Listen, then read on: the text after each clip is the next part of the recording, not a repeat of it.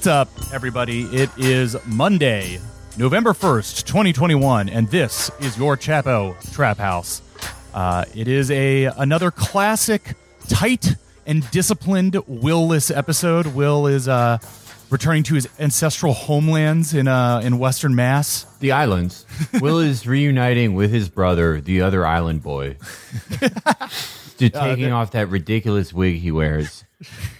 To reveal his, real his hair beautiful, yeah, out. blonde dreadlock nugs. Every year he has to sing the Island Boy song with his brother or he'll die. Every state has an Island Boy set of twins. and that's like like Midsummer is real. The religion from Midsummer is real, but it's centered on Island Bo- Boys. Yeah. it's not centered on like a woman who cries a lot. That's ridiculous. Like, what the fuck are you talking about? No, Like, they don't play. no. The, the Island Boys don't have the role of the crying lady. They have the role of the inbred kid whose finger paints are their holy texts. Okay, I'm going to be honest with you. I've I've not seen the movie. Uh, I just, just, like saw a lot of pictures of the woman crying. And I That was like, oh, she's really like their god. all in on this chick crying to sell that movie. It was wild. Well, yeah. I mean, everyone, but because like everyone in the world is like, oh, what's my favorite thing about uh, being with my girlfriend when she talks about her job? Yeah, it's great. What if there was a movie about that? What if there was a religion where that was the main thing? Where boyfriends You- you got get- sacrificed for not asking how was your day and meeting. Yeah. If communion is you go up to the girlfriend priest and you're like, "How was your day?" Is like Janice still a bitch? and they don't like if the president's a bad boyfriend, they're like he shouldn't have communion. Like, if I Denying was communion pres- to if the I was bad pres- boyfriend president. If I was president, I'd be like Joe Biden, where they'd be like all the girlfriend bishops are like he's like the he's like never remembered a girlfriend's birthday. He's like terrible. Yeah, he like doesn't say- think it should. But he doesn't remember anything else either. Come on. Well, I don't remember anyone's birthday. It's like not important to me. Well, uh, before we get too far into uh, Island Boy Communion birthday magic, uh, let's uh, finish introducing the episode. We have here uh, to for to make up for the lack of will. We have, of course, it's Danny Bessner, one of our favorite friends to have on the show. Welcome back to the show, Danny. Thanks for having me, guys. Appreciate always being back. And do you consider yourself an island boy? I am an island boy, uh, Long Island, but nevertheless an island. That's an island Yeah. that counts. No, that yeah, you yeah you could. I mean, I could see you reaching the rank of island boy. if you, oh, like, oh, wow, that worked really means hard. a lot. Thanks, Felix. I know you wouldn't just say that. Well, I mean, I do have I have a brother who like we're not twins, but we do like look alike. We were at the TrueAnon show, and it was really funny seeing our stupid, stupid, idiot fans like not figure. Just be like, oh, are there two of them? Because it's a dark room. See a double here. can see Well, that he looks, Felix like slightly better than me. Yeah, but you know, we could be island boys if we wanted. We look alike enough. That's true. You just need the Marge Simpson hair. Yeah, and that's really just patience. Yeah. If you wanna grow it Patience out and, like and the same unwillingness to take a bath as a golden retriever. I think they look like. I don't think they look like dirty.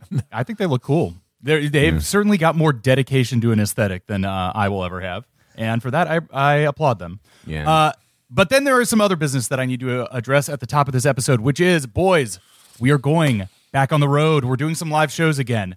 Uh, I'm very excited to announce this. This December, uh, we are doing the ba- our Back in the New York Groove tour of Buffalo, New York, and New York City, baby, That's best it. city in the world. And Anywhere number else? one. That's it. Those are the two cities. Fuck off. The middle chunk, the burned Uh, over district. Get out of here. Oneida, get the fuck out of here. Uh, no, I'm calling this uh, the the Erie Canal Terminus Points Yes. tour. The DeWitt Clinton tour. if you're from one of those bullshit ass Westchester towns that's called like Hungle Lake, where the average income is seven hundred and fifty thousand dollars a year, especially fuck you, even though you're uh, statistically eighty percent chance of subscribing. Fuck you.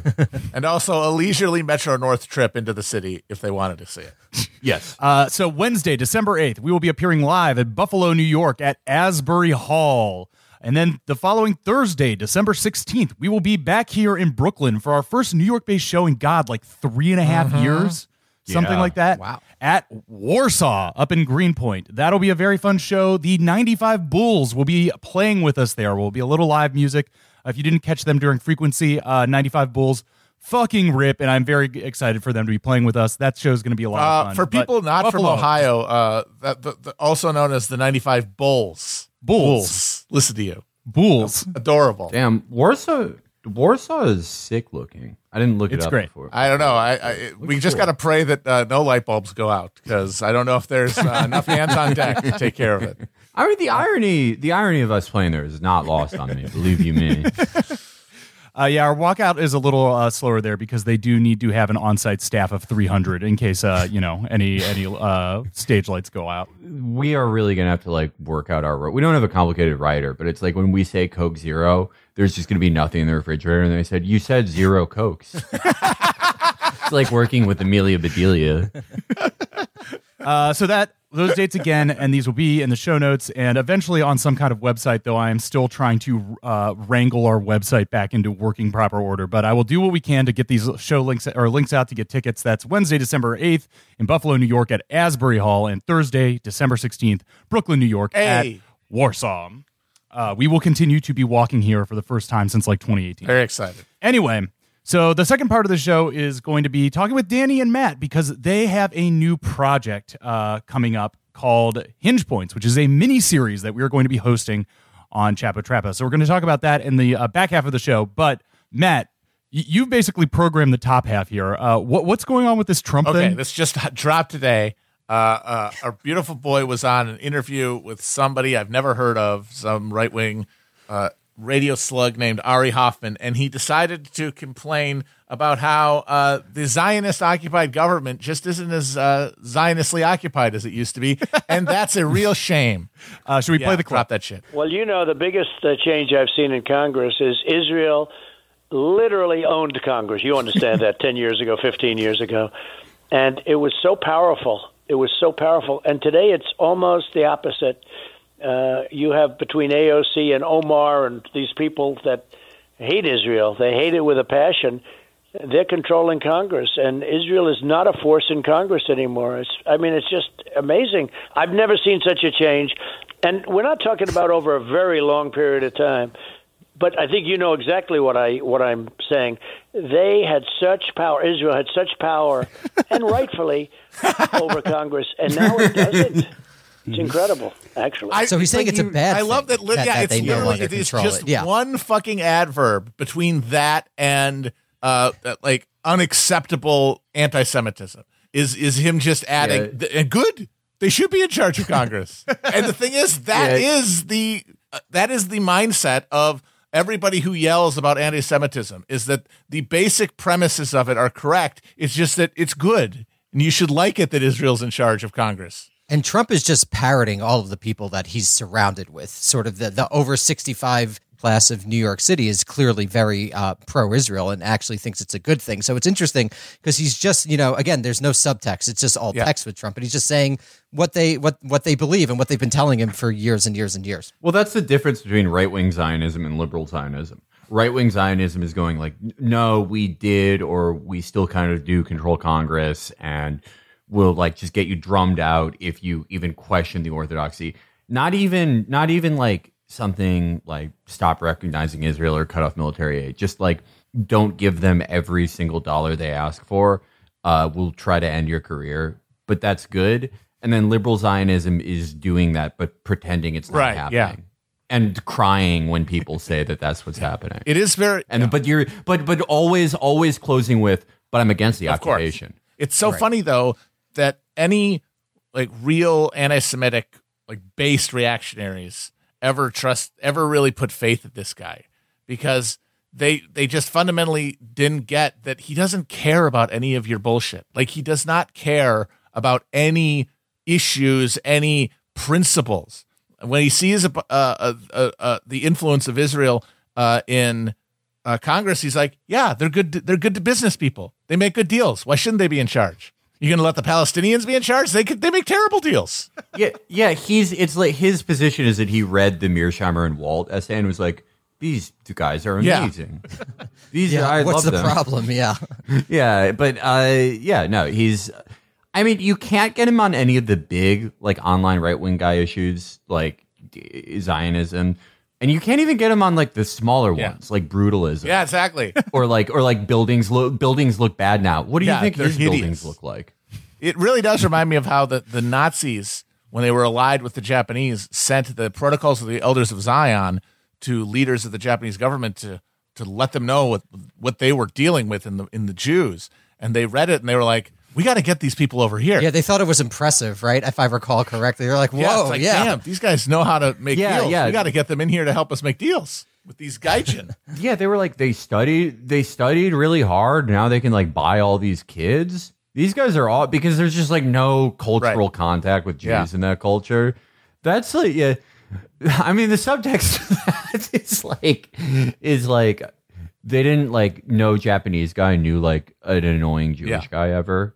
So it just reading that like all like every anti-Semitic conspiracy theory on paper, you just imagine like the coolest, smartest man ever. exactly. Yeah, you're And not of, like a oh, this guy's going to be a, a pimp. He's going to show up and just make money appear out of nowhere while being suave about it. Whereas like a German guy who's like already predisposed to be anti-Semitic, like believes most of that shit, it meets like he has a higher likelihood pre-Holocaust of meeting like a Jewish guy who's annoying or like whatever. And Right.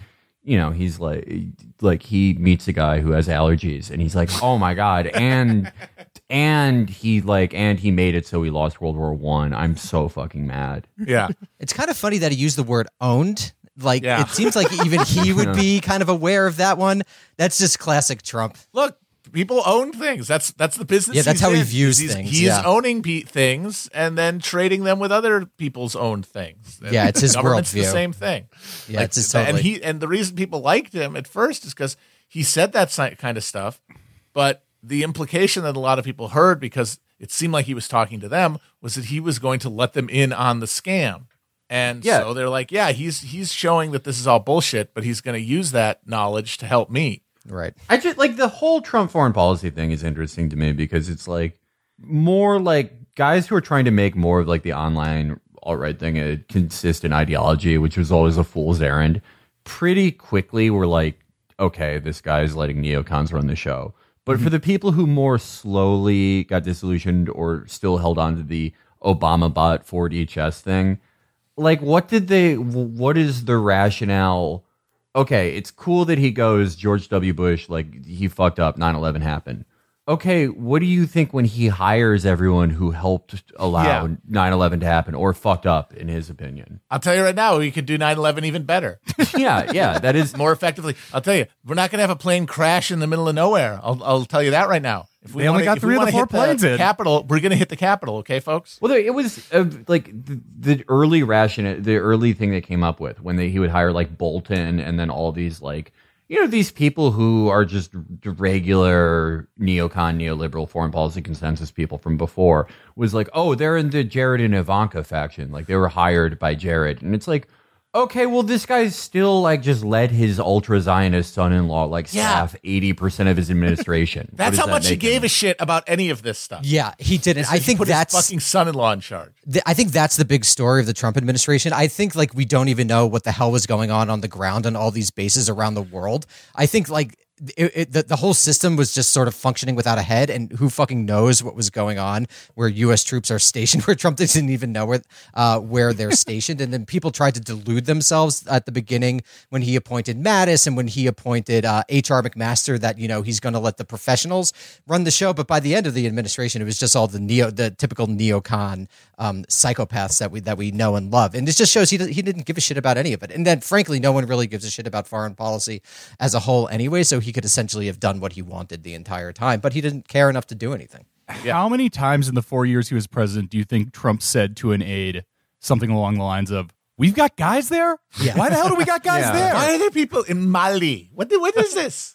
Like, And yeah, then- he probably didn't know that we had guys in Mali until a reporter asked him about the dude that they left there to get eaten by vultures. No way, he had no idea. I bet my life on it. No, I, I mean the thing is now too. Like I think there's like it's stupid to call it now because like who knows what can happen a few years from now. But I'd say there's like at least like a fifteen percent chance that he could be president again, right? One- oh, absolutely. Oh, definitely. Yeah, I'd say like, higher. at yeah. the very least, like being very conservative. But it's like he's never he'll never change his stance on Israel because the, they've done the most important thing, which is be nice to him. Yep. Mm-hmm. They would have That's all to be it mean to him. And they'll never, they, they have enough message discipline to know to not be mean to him. They know that they can be mean to Democrats, and Democrats will essentially say no hard feelings. I mean, look at what just happened. They had an almost unprecedented situation with the elected government of Israel coming down on one side in an American presidential election.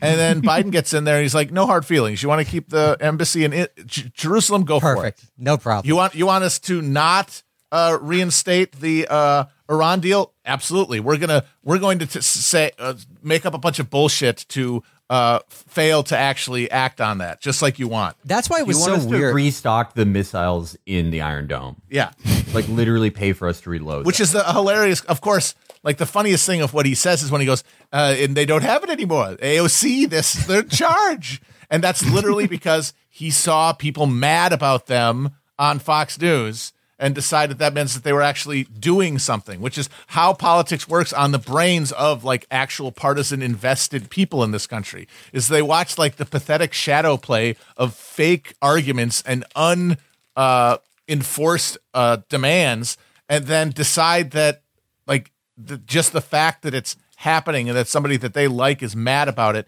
means that something fundamentally is moving somewhere. He's the only guy in the world who saw the tax the rich dress and was like, "Oh, the, the taxes on the rich went up." Fuck. Yeah, exactly. he's the only guy that worked on. it. yeah, it's like that's what they do now. That they they announced the laws on the pa- on the dresses. And by the way, it looked terrible, honey.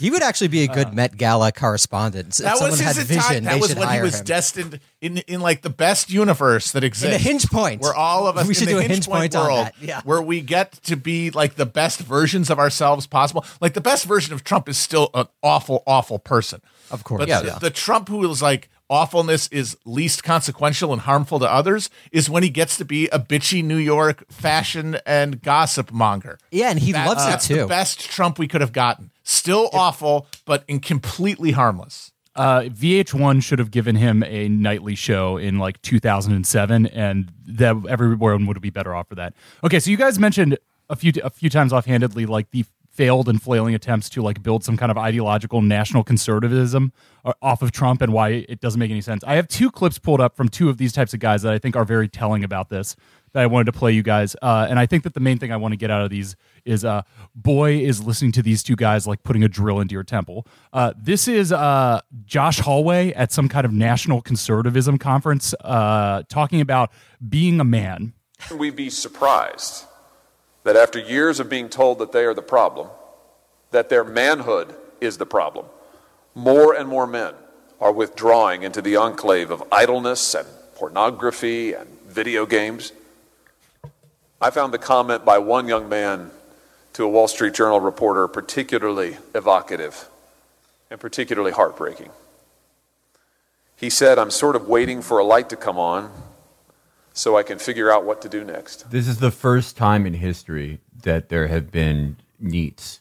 That is bodies and spaces talk. Like it's mm-hmm. amazing how people who have spent years fixating on every filigree of neoliberal PMC uh, mystification around race and gender are incapable of seeing it if it's about a white guy. It's amazing. Well, that that's why he's Elizabeth Warren Yes, for Hawley is. Elizabeth Warren is- for the right. Yeah. Uncharismatic dork standing for a completely online opinion held exclusively among frantically neurotic, office bound dorks who make up a fraction of the fucking electorate. This is the equivalent of when Warren said she would let a trans child. pick Yes! the Secretary of I would let- like this is. I would let a canceled version. comedian pick the Secretary of Labor.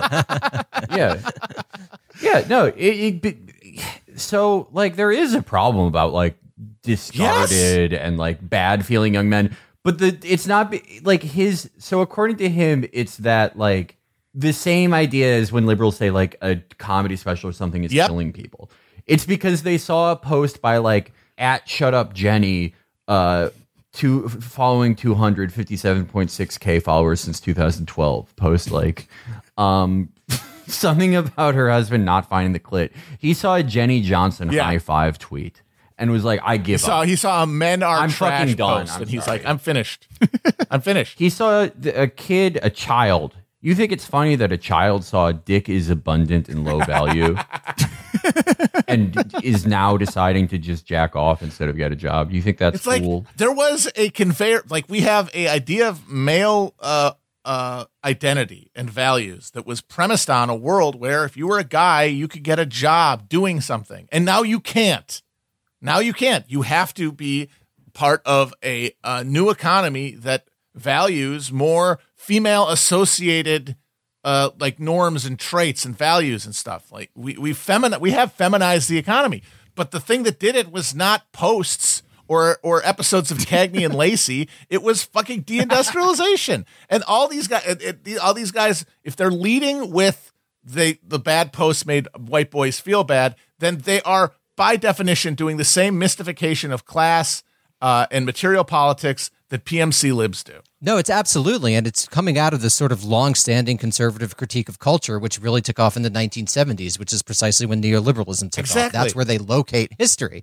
Uh, whether they're talking about you know Black American families or this shit, they're always talking about culture because they're they're also doomed. They're also part of the system, and there's nowhere um, for them to go. And it's kind of interesting. He's essentially adopting the position of General Secretary Xi with uh, regard to video games and things like that. You know, it's the same shit. Uh, all It's all around the attacking- world, we're all dealing with the same crisis. to avoid uh, Symptoms, uh, not causes. addressing causal focuses that are out of political control, and that's what nobody from Xi Right, to Hawley to anybody can admit, which is that our system, as constructed, cannot change in a fundamental enough way to affect this kind of stuff. These the general trend of culture, the, and all the things you're horrified by. The engine, the the the uh, the wheel has been lashed to the mast. It's not moving. We would have to break up our political structure and reorganize it fundamentally to actually address this stuff. Uh, no one can say that. Not even Xi, for fuck's sake. I, I and it, at least Xi has the power to make it so like yeah you can't play games. If That is like, true. At least that's a thing They- you can they- do they- instead of just yeah. complain about it and promise that Right. when I'm president, the kids are going to play less video games. if if Hawley somehow got elected and like had a working majority of like let's say 60 national conservative senators or just senators who will go along with him. His bill and if he was really pushed to like make a law based on this it would be like uh well we can't really like tell companies what to do. Like that's out. But what we can do and we can't like reorient the economy. We can't make it so that every job you know isn't like service or like a white collar job for a, a company that loses 700 million dollars a day. What we can do is make it so that there are more axe throwing bars. Yep. that the government subsidizes right. it would To- it would just be like bullshit it would just be it would be like obamacare for masculinity Yeah. yeah, some nonsense thing. And this is why all of this like Sturm and Drang over politics, it's it's in a real sense anti-political. Yeah. Because it's making people feel like they're participating in something and they're just consumers. It's just Yeah. like the rest of the American economy. They're just consuming nonsense. So it's not only like apolitical, it's actually anti-political because it's engaging in that precise process Right. that Matt is talking about, this mystification process that makes you feel like you're doing something, whether you're on the right or the left, when you're just doing absolutely fucking nothing but consuming uh, this nonsense. Oh, wait a minute. Excuse me, though. The, the thing you're forgetting about these national conservatives is sure, they might make references to culture war stuff to bring in uh, uh, an audience and to and to play the, the, the smart game of, of triangulating towards the real felt opinions of Americans.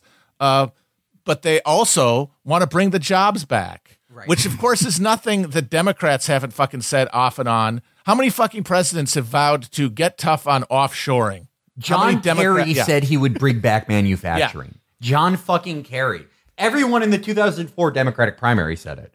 From fucking Wesley Clark to John Edwards. Yep. Everyone and Obama talked about how we're gonna we're gonna get tough on uh, companies that uh, get uh, send jobs overseas. Never happens. Can't happen. If it did happen, it would be some fig leaf bullshit to give an illusion of progress.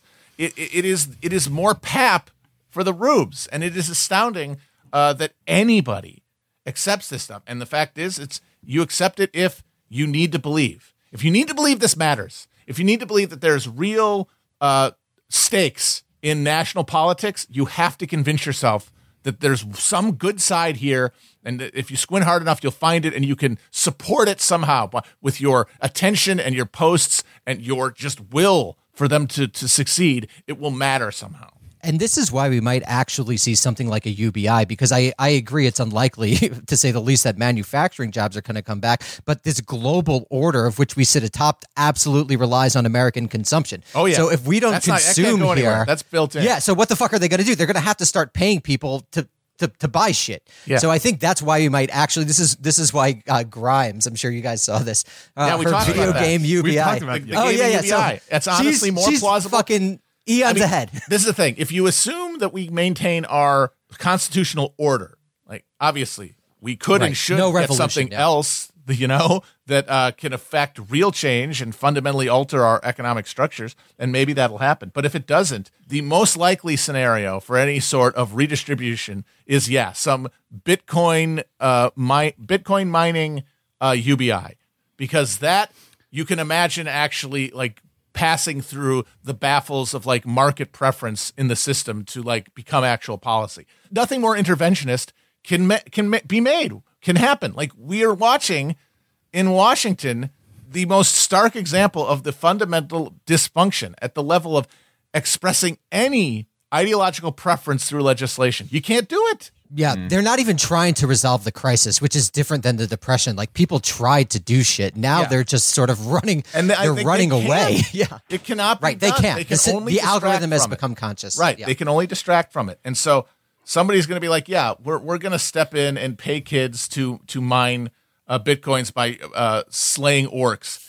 And then we'll do it. And that'll stave off the collapse for the next, you know, generation, which is all that can be planned for now is emergency adaptation to declining uh, and deteriorating conditions. Yeah, because they're And not every- able to address the, the structure of capitalism. They're unwilling or unable to address it. The other the thing that we'll keep making more of, the more that like the the standard of what makes someone a human, and especially like what makes someone a man for these guys, the further that slides, the more time, the more that it goes from 12 hours a day sitting down to 16 hours a day to 18 hours a day to you are just you're in like a sort of diagonal craftmatic bed for gamers Yes. that mines get bitcoins the more that slides, the more that that's just everyone. That's everyone, and then Uber drivers or, or The Uber slave Eats class. drivers from this invisible slave class, where it's so that's literally the only two things. Yeah.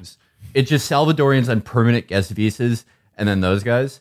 The more that slides, It's Wall E, but yeah, the robots are humans. it's Wally, but the robots are humans, and the humans are like arguing about like, oh yeah, you uh, you fucking PMCs could never could never stand like doing your Bitcoin or gaming at a 45 degree angle.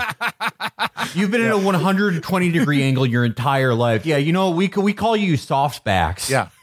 It'll just be all like increasingly bullshit, stupid cultural things. Yeah, it's like for, uh, like, for like what bur- makes her. yeah, it's like plankton burgers. Uh, I'm sorry, cuck. I only eat 100 percent cocktail uh, cockroach meat burgers. Okay. Yeah, and they'll they'll post pictures of like gamers from now who had dual monitor setup sitting upright and vaping instead of just taking like and taking taking their government administered nicotine pellets and be like, this is when this is real, man. We need to like go back to this.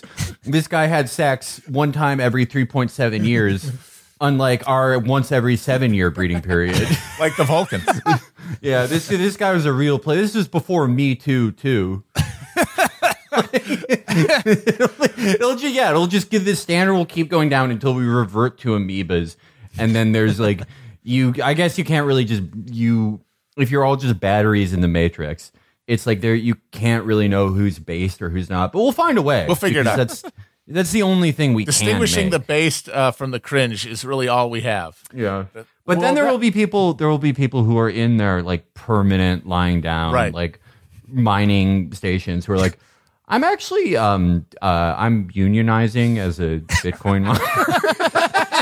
and they're they're union like they it's so far gone like no one knows what a union is anymore. Like not that they really know now, but like especially like 40 years from now and it's like um we you you have to like you have to give us one more nicotine pellet. yeah. While an app slave is like holding their pudding chalice up to their face and they're posting this.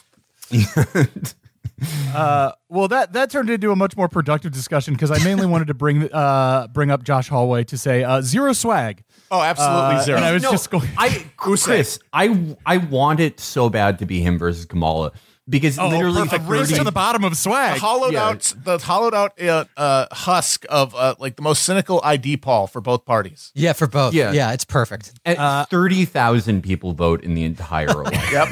I want that. I want the most demoralizing election of all time. Like they're trying so hard. They're getting like the island they bring XXXTentacion back to life to tell people to vote because they need like some legitimacy and just no everyone's like what? No. I don't want this It, like it comes I don't down to like- one subdivision in Northern Virginia. and they're like they're like fine. I I guess I like the National Based Act. Yeah. and then you have to read all these articles that are like why everyone likes Josh Hawley, even though like the least amount of people ever voted. like, why he swept the nation. Uh, they they literally do that movie Swing Vote, but it's only because one person only showed up to vote. um, but I was on Donald Trump's website looking up uh, his statements, be, trying to find a good one to read in comparison to to Josh Hawley's like mealy mouth thing. And the thing that I really want to bring up is you, you see the, the statements clipped and posted to Twitter, but do you re- do you guys realize that Donald Donald Trump is using his website to basically just tweet?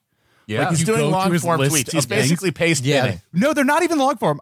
I'm oh, just I just Oh, okay. clicked- I didn't know he was doing regular t- tweets too. Damn, he's keeping the discipline. Respect. Yes, I'm on a like from two days ago. You click on you go to the the news site. You find the links. You click on a link, and it takes you to a whole dedicated page that just says in all caps "Inflation Nation!" exclamation point, and that's the whole post.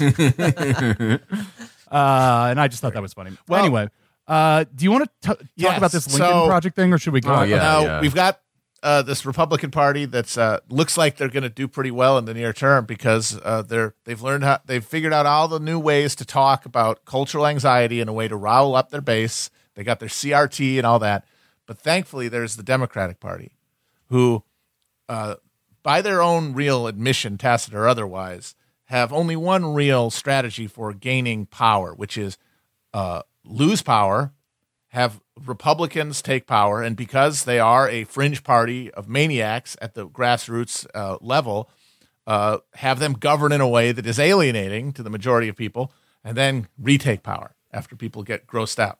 Uh, and it worked like a charm. And in addition to beating Trump with the help of a, the disgust of the American comfortable suburbanites who watch television and uh, politics from an aesthetic remove, and basically got sick of him.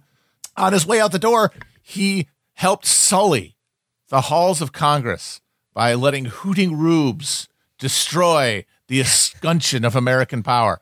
Uh, this is like supposed to be, and you'd imagine this would be a gift. Oh, we can now uh, really go nuts here because they've been discredited. Uh, and so now we've got the first real test of the the, the two uh, party coalitions here because the Virginia governorship is up always uh, in odd years, and it is uh, in between uh, the election, the presidential election, and the midterms. Uh, and Terry McAuliffe, the Clinton bagman and a one-term governor uh, of Virginia, they're all one-term governors because they only allow one term at a time, is going back for a non-consecutive bite at the apple against this guy Gary Otherkin. I don't remember. I believe I believe in a simple Virginia where if you feel like a tiger, you're a tiger. And so this guy, uh, this guy, this guy Otherkin, he uh, emerged from the uh, nominating process having done enough to assuage the Trump base of the electorate that he is one of them without being too uh, crazy because this is Virginia after all, which at the national level is turning from a purple to a red state, or I'm sorry, from a purple to a blue state. And he can't really afford to alienate all those northern Virginians who uh, had voted for uh, Biden. But he'd had some positive things to say about Trump and all that. So the uh, Democratic Party, unable to sell Terry McAuliffe to anyone, because who would buy, decided to run a campaign about how this guy is basically Trump. This guy is Trump's uh, Virginia uh, excretions. And somebody, uh, the Lincoln Project, claims that they did it, although they could be taking the, the hit for somebody else, honestly, because it's such a monumentally terrible idea. Paid a bunch of interns to dress up like Unite the Right uh, marchers with the tiki torches and the polo shirts and stand in front of the Otherkin campaign bus.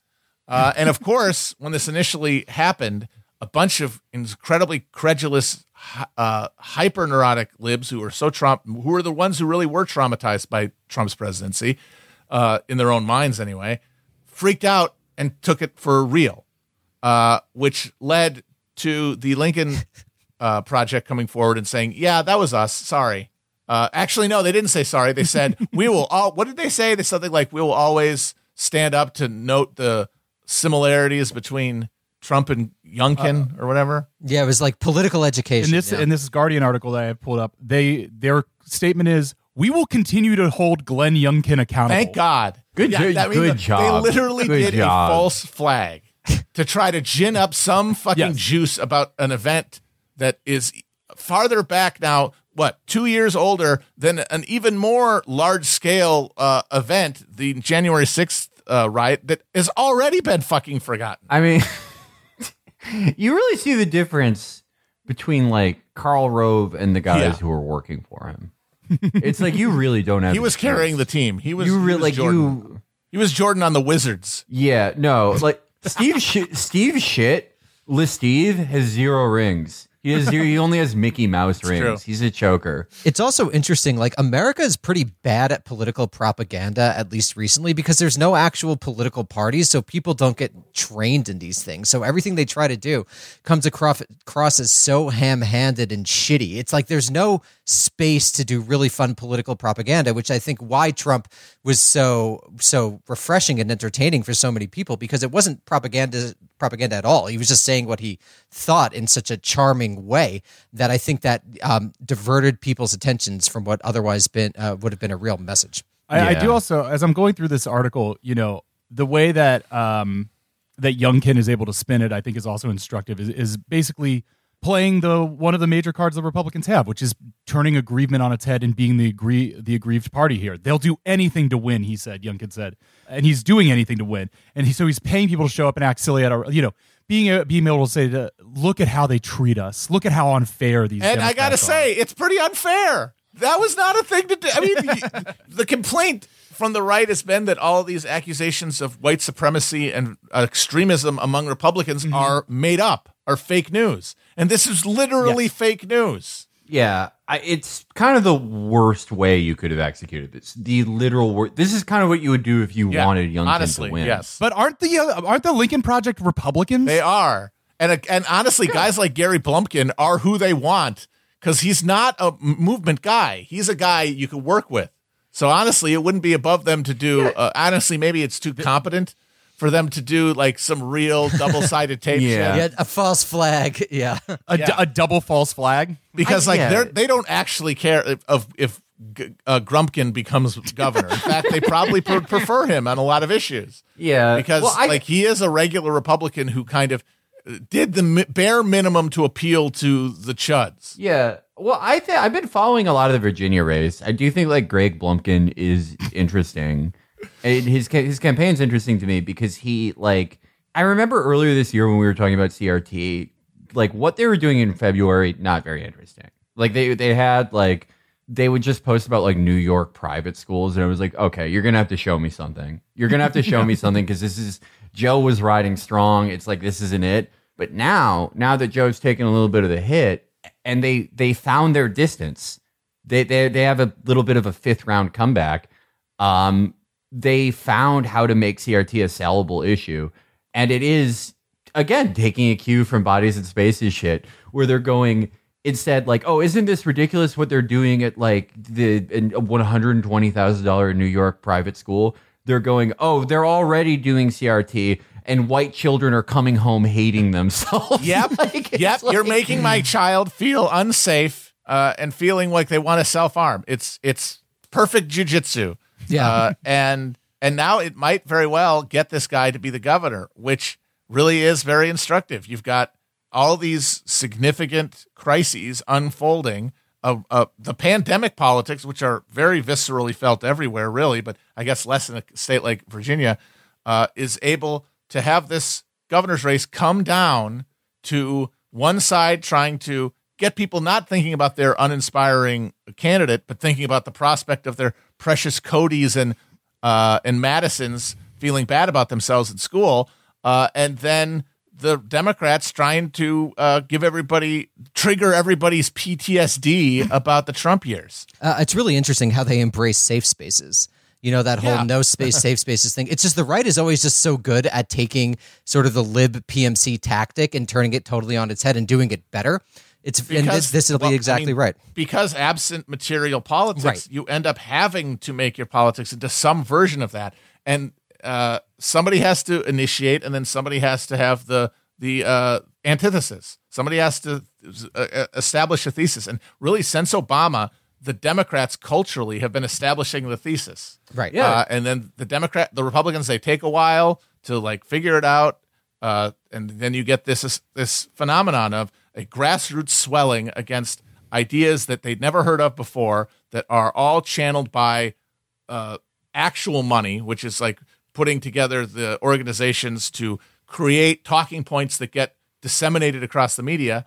Uh, and then all of us, and then they are given that, and now they care about it. And that's really interesting because historians always talk about like the New Deal order giving way to the neoliberal order. And right now we're still in the sort of neoliberal material order, but the politics of culture have genuinely changed since Obama. So, so what you have is sort of that substrate of what's actually driving history totally unaffected, but the language by which one uses to describe it is totally, I think, driven by the the, the liberal side of the political spectrum. So the the order is the same, but the superstructure is totally different, which is unique in American history. Usually the material conditions have changed every, you know, 40 to 60 years. But here it's only the culture that is totally transformed as opposed to the base. What Yeah. what I think is very interesting about it is uh, the broadly like liberal side does have a structure that they can propagate ideas through.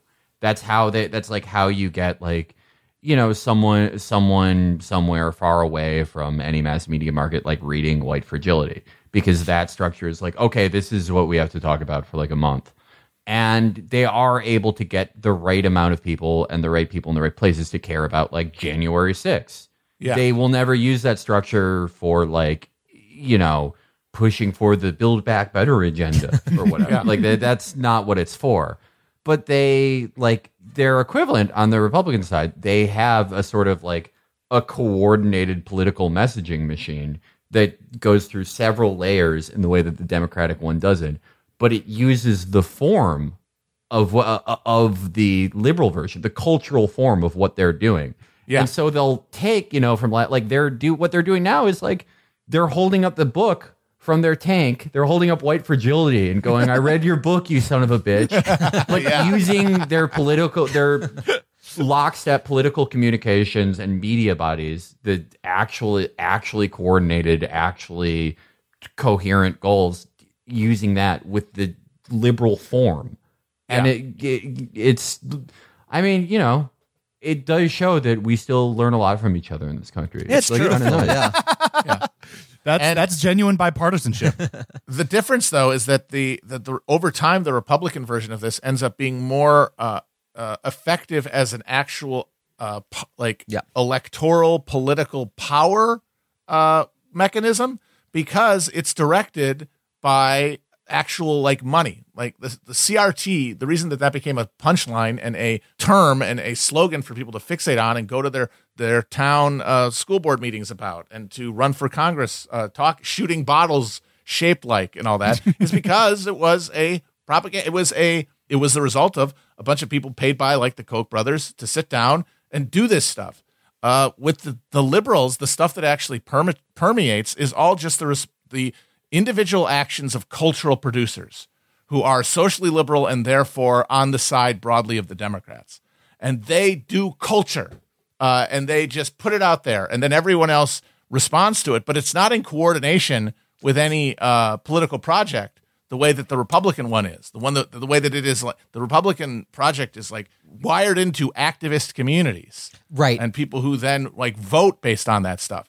The the the Democrat stuff is just a, all about the artists making themselves feel better about being rich and then the rest of us just absorbing it passively. And it also with the on the left on the liberal side of the equation, you have that class of consultants who use this to basically Yes. sell shit, which is absolutely crucial, and sort of run around uh, to these basically unwinnable races, but use this cultural language to basically enrich their coffers. And there is a professionalized right, but I don't think it's quite the same thing as what the Democrats have swirling No. around them. Well, the ones the Democrat ones are just pure rent seekers. Like they Right, don't pure. offer any value. Yeah. the, I mean, that is why I really hope there are books written about this on the future. Why I think what happened last year with the George Floyd protest is so crucially important for understanding this. And one of the most cynical, awful things I've seen in the last decade in American politics is you had real anger about real things, both police brutality, uh, conditions that predominantly black neighborhoods are in.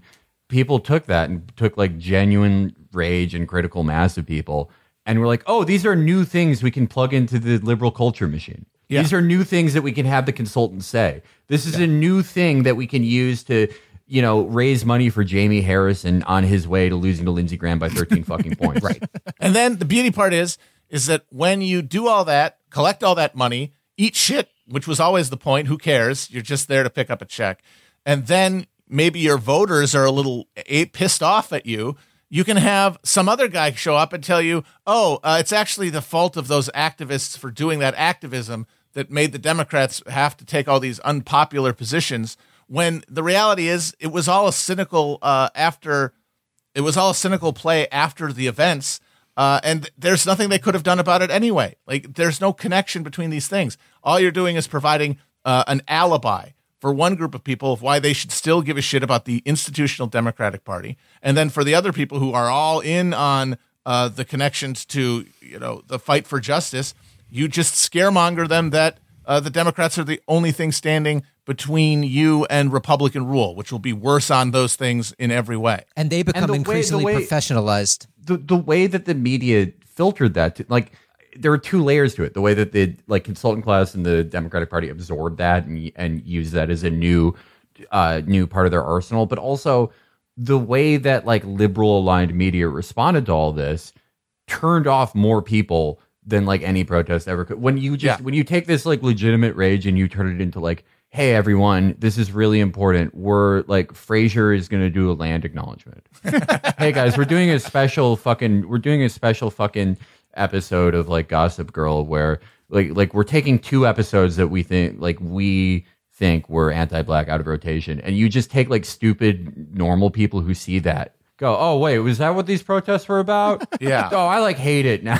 Like, i don't care. It, it's like it completely it didn't just like defang a lot of it. It like actively harmed it. It said Yeah. it what the liberal the liberal superstructure response to it like actively harmed it Yes. and actively brought so much of this shit it actively set all of this backwards when it looked like we might be at a breaking point with a lot of these things And then, as you get that sort of uh, broad disillusionment, you get the increasing professionalization of the activist movements, which just separate them further from the you know the ordinary voter who's looking at them, because then they get amalgamated into this corporate structure of the Democratic Party. they don't want DeRay because he's so good. Like they didn't like look at him compared to the guys that the cops clandestinely killed in Yeah. Ferguson and go, "Oh well, this DeRay guy's more likable anyway." They like him precisely because he isn't more likable to Yeah. people. Because it completely marginalizes this movement and and like because like a a big enough percentage of people will be like, "Oh, like fuck this guy." Well, and also because the person who takes that spot willingly is a fucking husk.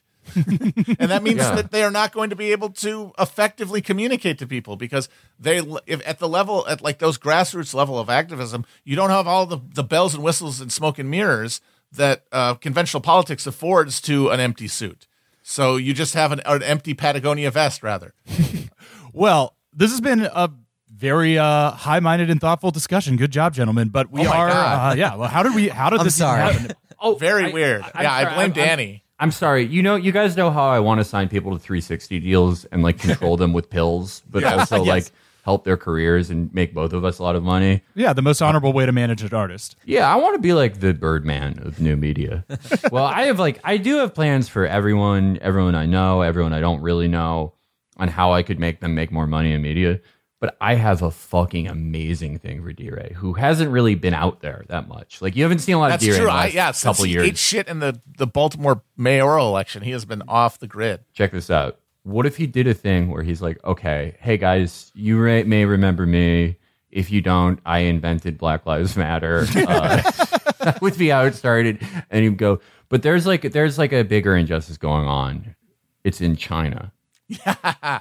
that's how that's his comeback. Yeah. Yeah, get some of that new Cold War money, baby. Becomes a Taiwan guy uh, Yeah. Hong Kong too. We're going to see a flood of that. I, Felix, you know I support your uh, quest to become the Tommy Mottola of new media figures.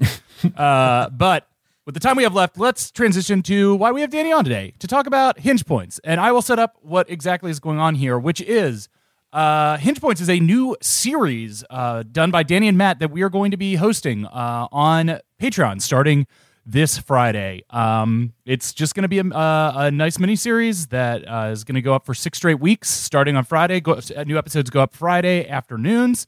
At no additional cost, yeah. I should say. No additional, no additional Part, cost. part, part of the part of the package. We've been enjoying doing these series with Stitcher, and thank Blowback very much for opening that door for us. But I am happy to say it's coming home. Yep, tears in our eyes. New series are uh, are coming home to the Patreon. So that's the premise here.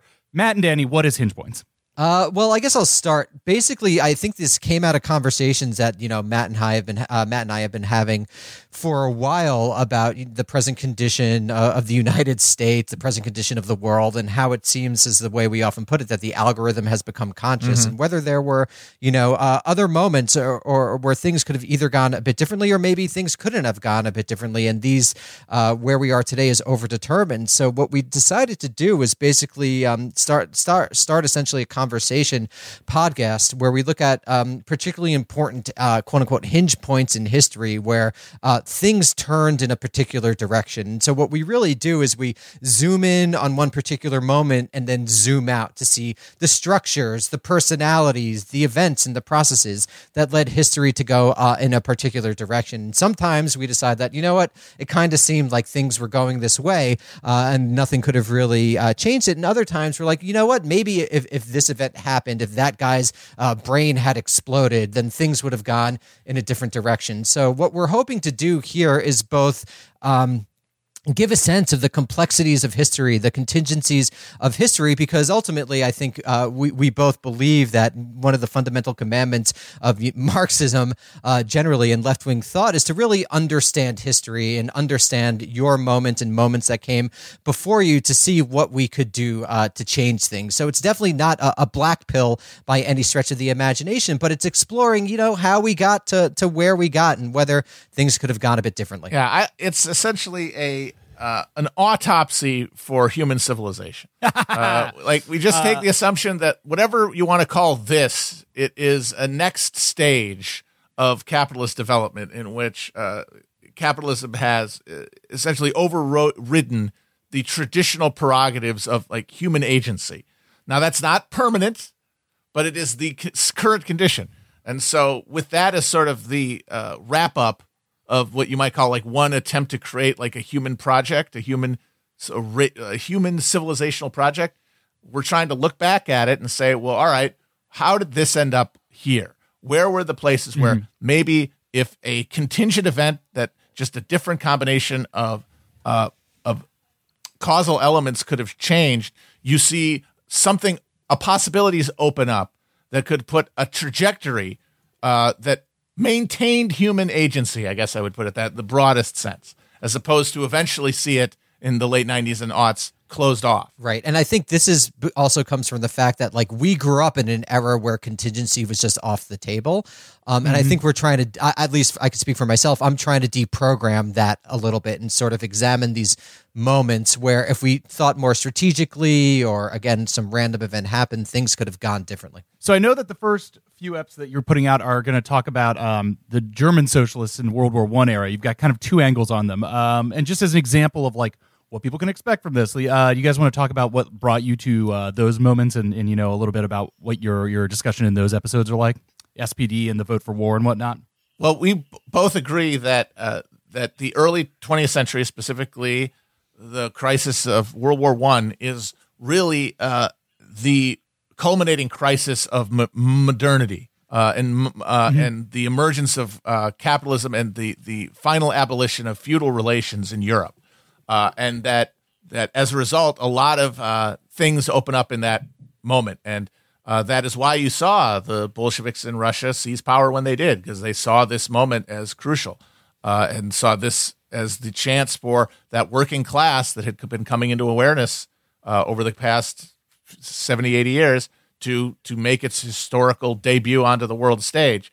Uh, and the socialist movement in Germany, the the place where people like Marx sort of theor- theoretized to be the most developed part of capitalism, and therefore the place where revolution would would uh, be carried out first, uh, failed to create a permanent revolutionary situation. There was a, an early revolution that, that overthrew the Kaiser and instituted uh, bourgeois democracy, but there was no uh, secondary push. Uh, there was a secondary push, rather, for a, uh, a socialist revolution that was uh, defeated largely through the internal intervention of uh, p- big parts of the labor movement.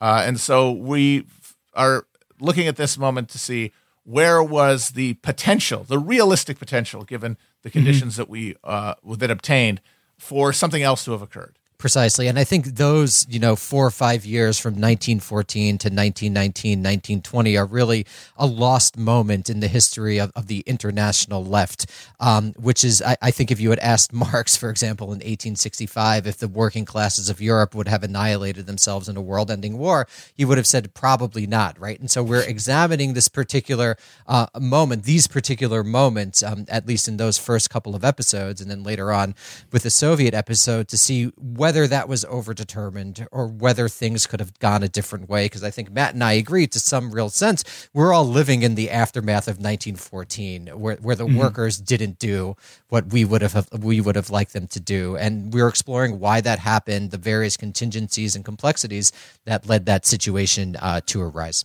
That is, I am really interested to see what you guys do with that the general period of 1914 to about 1920 because that is I mean, not just in Europe. I mean, there are so many pivotal things that happened in America that like permanently fucked us. Like there was a like fledgling parallel black economy. There was a chance there like that was the shot for like we were far far enough away from like the robbed reconstruction where it was like okay, we're finally like getting something together.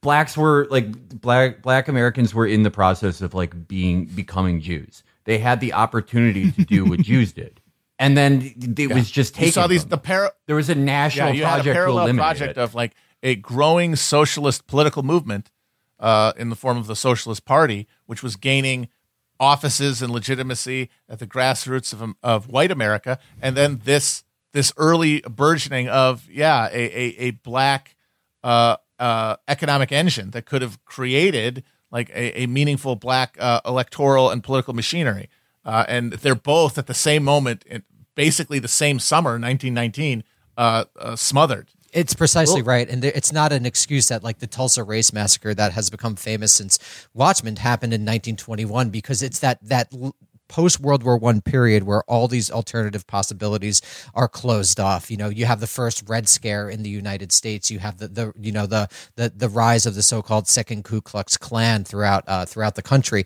And so I think uh, that moment is really critical. And I believe that three of our our uh, initial episodes actually focus on it. Um, and we hope you know if people enjoy it, we could uh, do some you know deeper histories, go back oh, yeah. to Rome, you know, the rise of Christianity, the Middle Ages, and so um, yeah, I, I want want to do a whole Napoleon episode. Oh, absolutely. We could do we could do three on Napoleon, just like the very you know the revolution, his rise, and then and then the wars. So uh, yeah, that's because I do have a weird crank belief that if someone could have beaten the British before like uh, before the right. wet the Council of Vienna, then something could have uh, been different because it really it, capitalism really is uh, an English disease in its foundation. Mm-hmm. Yeah, especially the form that was globalized when uh, Britain and the United States made that made that empire, uh, made that sort of Anglo-American empire that that dominated the last 150 years of history. So yeah, that's the type of shit yeah. we're going to look at. Not to go back to uh, the uh, late 19 teens and the 1920s, but most importantly, like we've talked about some really important stuff here. That's when Germans in America lost their swag. It's true. that it is when they were like, That's well, okay, fine, true. we're just regular Americans. It's okay, true. Fine. It's when they it's when they acceded to, to calling uh, sauerkraut Liberty cabbage. It's when they mm-hmm. changed German uh, street names, uh, and when they changed like the pronunciation of things. Like uh, there's a town, there's a suburb of Milwaukee called New Berlin, and I bet you a million dollars that it was not pronounced that way in 1915. They this, they decided no no no it's Berlin that is amazing. Like this, like one of the biggest immigrant groups ever and you have this war that no American should ever have Yep. given a fuck about. And they're like, you have to give up your entire identity. And they're like, okay. Yep. Even though they were like a lot of the, the spear point of that socialist uh, party and movement, they're uh, they were just they got they got buck broken is what happened. They really did. I mean, and you think Sucks. about across the pond, the, the Mountbattens become the Windsors, right? This is a, a global phenomenon. Oh, right, where yeah. The, the, the Germanification of the Anglo American uh, world really happens in the teens. Yep. But like you Hitler, that- Hitler, Hitler wasn't even like he wasn't even the guy. He wasn't even like a hotep for Germans. He was like he was a Nordicist. Yeah. he wasn't into like real German bullshit. No. He looked so uncomfortable in that one picture of him in Lederhosen. It looks like he Hated wants it. to die. he looked like a cat in a costume. He did not know how to have a good time uh, outdoors with a giant beer. That's how you know he's not German. Yeah. Fucker was a vegetarian. yeah. Come on, Yeah. come on, He was man. a real bohemian. Yeah. Uh, all right. So in the Exactly. last- yeah. So in the last few minutes of the show, uh, yeah, I think that's a great description. Obviously, you guys are going to get into a lot of like you know pretty pretty uh, deep and interesting stuff uh, about you know the early 20th century, middle 20th century. Uh, I've got some more recent ones that I want to throw at you, and maybe uh, you know get get some off the cuff what ifs uh, from you guys, uh, and also feel free to say that any of these are stupid questions because I just came up with them right before we started recording. All right, so here's the first one I was thinking of uh, because I've been noticing my man more and more popping off on Twitter. John Hinckley Jr. He's out there releasing his songs. He's getting into beefs with my beloved Devo, who, from what I understand, did pay him the royalties that he was due from the song they collaborated on in 1982. Uh, so stop yelling at Gerald Casale. Uh, but anyway, here's my question: What if Hinckley hadn't missed? Ooh. What if Reagan good gets one. He hadn't he didn't miss by the way. He shot him right in the chest. If he had used anything bigger than a 22, he would have Yeah. got the job done. A 38 Or- or 9 yeah. millimeter would have done it. Of course, my favorite my fantasy it was uh Deagle. oh my god. Oh, they're Reagan's. You never get to see those photos. Then no. he's no. leaking. Yeah. He's fucking a guy that old, a 50 cal round, they, a fucking exit wound the size of a basketball Yeah. in him. You're never. Yeah, it's like that. a They cartoon. Like Nancy's looking through the hole and waving at you. It's like when Goldie Hawn gets shot and death becomes her. yes, exactly. Classic cannonball. movie. All right, so that's yeah. actually very interesting Yeah, because so what if uh, George HW? H.W. Bush would have obviously become president, and George H.W. Bush was uh, the he was essentially the vestigial tail of the Republican Party along for the ride during Reagan's populist revolution. Uh, it was all very personalized. In fact, uh, so in in '84, which was obviously a massive landslide victory for Reagan, it, that's an interesting election though because not only did it have uh, not really much congressional coattails, like the, the the Democrats kept the House. George H. W. Bush was considered by the entirety of the press corps and the media, who really mattered then, to have had a terrible campaign, to have looked bad in comparison to Geraldine Ferraro and been the pencil necked geek that everybody had always thought he was.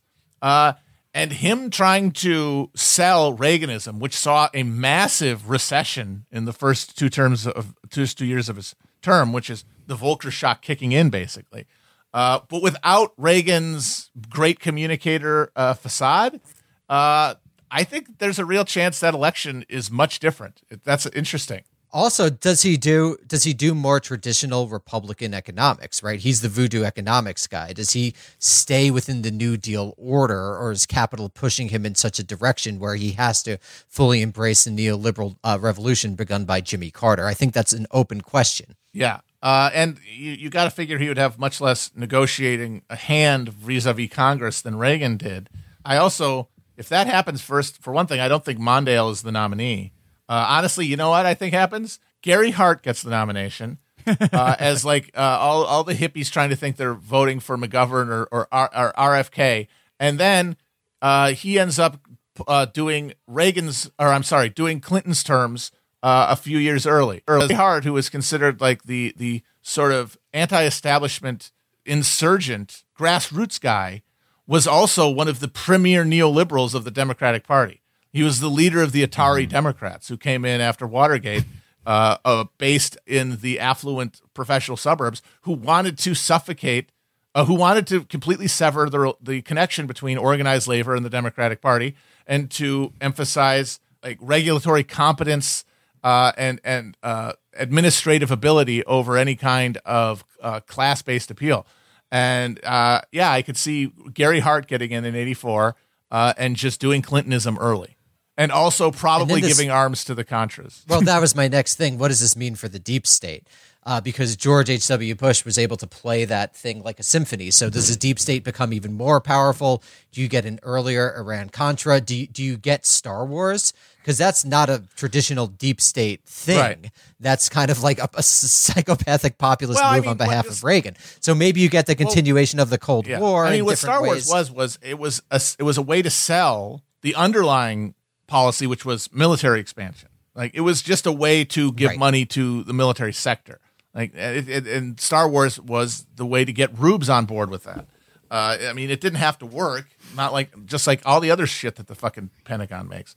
So uh, the And question is think- like, I don't think there's no way Hart does Star Wars because it's antithetical to him aesthetically and to his voters aesthetically. But uh, I certainly don't think that there's any real move towards uh, reducing the uh, military outlay.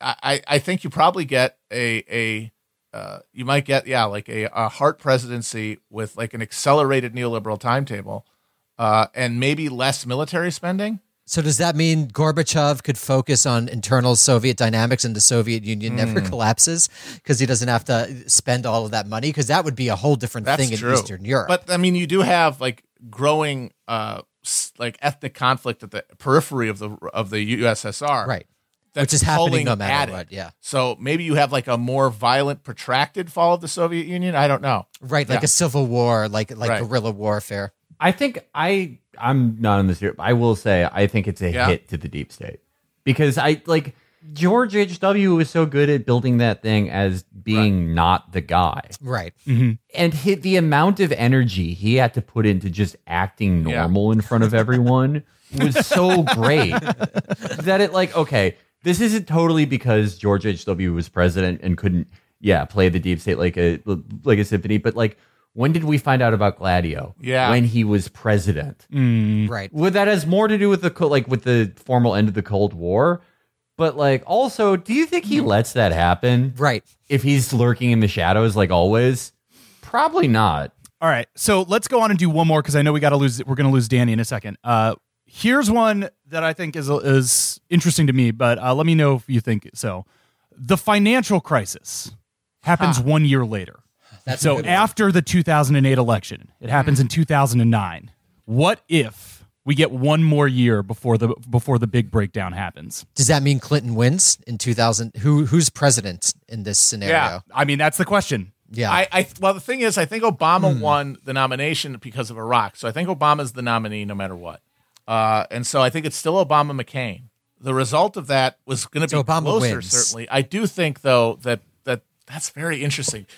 I think I- Obama yeah. wins. I think Obama wins glad pretty much. It's I a agree. close one. this is a good question. It's much closer than it, it ended up being. It's more like Trump, Trump Biden. Yeah. Than yeah. Uh, it's one of those. Yeah, I think that's right. Yeah. And so then I think he still does nothing. I mean, like I still think that the same thing happens in terms of bailouts. Maybe even a little a little bit less because they were able to cover the large initial bailout because Bush had initiated Mm-hmm. the first one.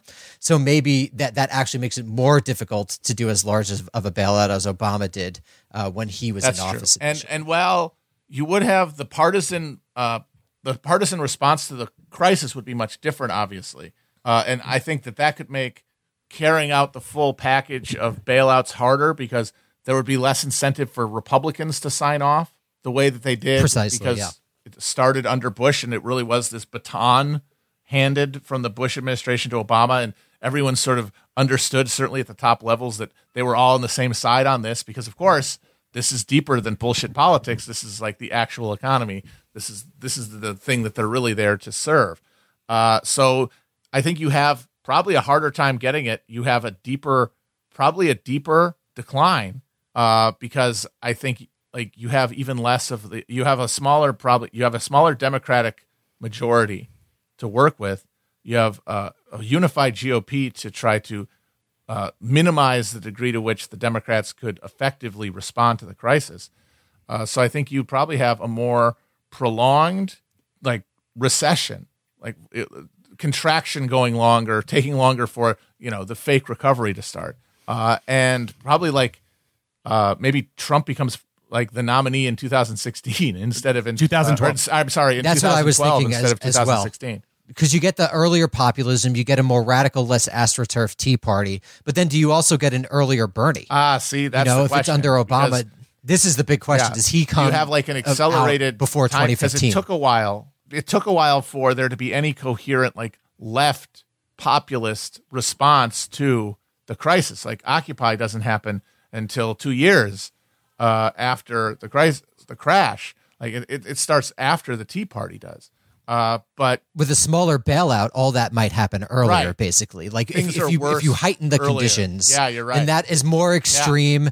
And it's earlier, and I think you get a Bernie earlier, and I think you get a lot of the things we Right. see now more radical. But the problem is, is uh, that and if you have. Obama in there, then Bernie's challenge isn't going to go anywhere near as far as it did in 2016 because an incumbent president has just a smothering Right. but influence uh, over its nomination process. Certainly among the Democrats, way more than the and Republicans. it's not against Clinton. so. Yeah. But maybe Bernie then runs again in 2016 Yeah.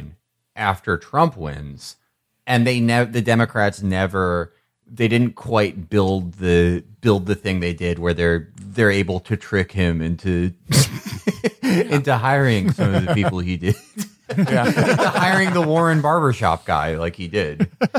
yeah, I don't know. I mean, I'm serious. Like, I don't know Yeah, well, because that's the then you get into so many what ifs. Because Fer, Fer, Fer, Ferguson is like that's when Democrat. That's the first time Democrats like saw a black Yeah. president and were like, "That's ours now. No, they- Uh, we're going to use some of that. Don't worry, we're not going to do anything, but we're going to use it to like call Bernie racist." and also again the smaller bailout leads to more radicalism everywhere so that also opens up uh, an entire entire new possibilities that would otherwise Yeah. ever shut off by the larger bailout that we actually got the genuinely bipartisan one Yeah. So this is basically the show. Yeah. It's it's obviously silly and gibberish. Like it- we're talking about things that never happened, so we, we can only say so much, and none of it is really that uh, meaningful. But uh, it's one fun, uh, and two, I think in the course of having the conversations, you are exposed to like what really matters. You can kind of sift out the chaff from like the historical moment and, and find the real armature, the real structural stuff. And I would just add to that in professional history, counterfactual thinking is actually really critical because, as Matt said, it helps you identify what really matters and where. And I do think this could have uh, a useful purpose in helping people think about our own moment. You know, where are the hinge points in our own histories? Where should we